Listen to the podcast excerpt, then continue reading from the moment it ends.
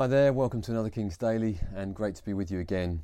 And we're in Psalm 102 today, and I'm going to be sort of dipping into different parts of the psalm, but I just want to read actually the introduction to it that's here in Psalm 102, and kind of use that as a little bit of a framework to hopefully help us just to walk through this psalm and how we might approach it. And it says this in the introduction, that this is a prayer of the afflicted when they are faint, and they pour out their complaint before the Lord. This is a prayer of the afflicted when they're feeling faint, and they pour out their complaint before the Lord. So the first thing there is, this is a prayer. In verse 1 it says, verse 1 and 2 of this psalm, "Hear my prayer, O Lord, and let my cry for help come to you. Do not hide your face from me in the day of my distress. Incline your ear to me." I talked about that in another psalm, where this sense of you lean in when you incline your ear to someone to hear what they've got to say, no matter how faint a whisper might be coming from the person. You lean in because you care, you love, you want to hear. This is what the psalmist is asking God to do. Incline your ear to me. In the day when I call, answer me quickly.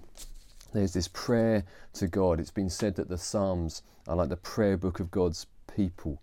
And the disciples, when they heard Jesus pray in Luke chapter 11, they say to Jesus, "Teach us to pray." And it always makes me think, well, why did they ask that? Why did they say to Jesus, "Teach us to pray"? And they must have heard something about the way that Jesus prayed, that they just wanted to learn about what it meant to talk with God and relate to God in that way. And Jesus said to them, "When you pray, pray like this." And he gave them what's known as the Lord's Prayer. And if we're struggling with prayer, this is a good place to go. Go to either Matthew chapter 6 or Luke 11, where the Lord's Prayer is, and either read it through, maybe slowly, just drinking it in, just thinking about the words that you're saying, but using the words there if you haven't got, you're struggling to know how to pray or what to pray, and pausing on maybe each sentence and thinking about it, but use it as a structure in that way, or use it as a structure to launch into other praying about other things. If this is what Jesus said when the disciples said, "Teach us to pray," then it's a place for us to go. And it's wonderful that God hears our prayers as well. In verse 1 he says, doesn't he, "Hear my prayer," just read it out. And verse 20 of this psalm says that God hears the groaning of the prisoners. And wonderful again in Matthew 6, where it talks about there that before Jesus gives the Lord's Prayer, he says that your Father knows what you need. Your Father sees you when you call on him. He knows that you're there. And if you're struggling with prayer, again, like I said, the Lord's Prayer, but maybe get alongside other people, ask them, "How do you pray? What does it look like?" Maybe go and pray, well, when we can do that, sort of legally with lockdown and everything, but pray with others, or on Zoom, or however you might do that, but learn from others. And also maybe get some good tour guides. There are superb resources, books around that can help us. People, again, that can come alongside us with their writing. We've recommended this loads of times, A Praying Life by Paul Miller. It's just a superb book. And he says the reason that he wrote this book, he says, "I wrote for Christians, for those struggling to do life, who pray badly, yet long to connect with their Heavenly Father." Well, that's why he wrote it, and it really does the job. It's a superb book. So this is a prayer, but the second sort of phrase here is of the afflicted. It's not the prayer of a super saint or someone who's got it all sorted or got it all together. It's the prayer of someone who's struggling, of the stumbling, of the doubting, of the weak. So, Zion, Jerusalem, the homeland, the place of the promises of God, to see them fulfilled feels like it's falling apart, and the promises of God are not being fulfilled. And it's important when we feel like this, when we feel like things are not going as well as we would want, or we're not seeing sort of maybe God come through on things in the timing that we would want or the way that we would want, not to sort of back off in those moments, or when we're feeling weak, not to think we've got to get it all sorted, but to come to God and grapple with him, with these prayers, with our questions and so on. We haven't got to get sorted to come to God in prayer. That's the beauty of the gospel. We genuinely get to come to God as we are, with all the difficult things we might be facing and all the struggles we might have. We genuinely get to come as we are. And the psalmist here says that, when I'm faint, I'm clearly not in a good place, clearly feeling weak. in verse 4 it says, I forget to eat my bread. Maybe that's just a loss of appetite. Maybe it's through fasting.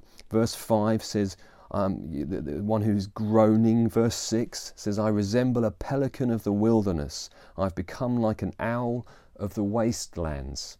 Now, even if you don't know never seen what a pelican of the wilderness looks like, or an owl of the waste places, we, from this poetic language, we hopefully get some kind of mental image in our minds, this sense of living among ruins, of loneliness, of feeling on their own. Verse 7 says, I can't sleep. And so they're faint, they're weak, they're struggling, they're grappling. And Jesus, again, when we see him praying in the Garden of Gethsemane, I refer to this a lot because it helps me sometimes when I'm grappling with things and facing things that are beyond me. And Jesus' prayer there is raw, it's real, it's reverent, it's focused on God. He's pouring out his heart, as the psalmist here says. He pours out his complaint to God. And Hebrews 5:7 says of Jesus, in the days of his flesh, Jesus offered up prayers and supplications with loud crying and tears. Sometimes tears are part of our prayers. To the one, it says, who was able to save him from death, and he was heard. Again, here in this psalm, he hears us, and he's able to rescue us and save us. In fact, the last sort of phrase in this is he pours out his complaint before the Lord. And that's an important phrase here. It's not just pouring out complaint sort of randomly to anywhere, hoping someone might listen to me. It's before God. It's to God. The lament is real. The pain is real. The grappling is real. But it's not the end of the story, because he's engaging with God in these things, processing struggles, doubts and questions with God before the Lord. And in verse 12 to 22, you get different sort of language of hope, of faith coming through there. You will arise and you will have compassion. It will be time to be gracious to her, to set free those doomed to death. People will again gather to praise. You start to see this confidence in God, even when the circumstances don't seem like that they're matching up with the promises of God at that time. There's a confidence of God, that God will come through. God will fulfill the promises that he's made to his people. And ultimately, that once again points us to Jesus. In all the promises of God are yes and amen in Jesus. And we go to Jesus, we see them fulfilled there.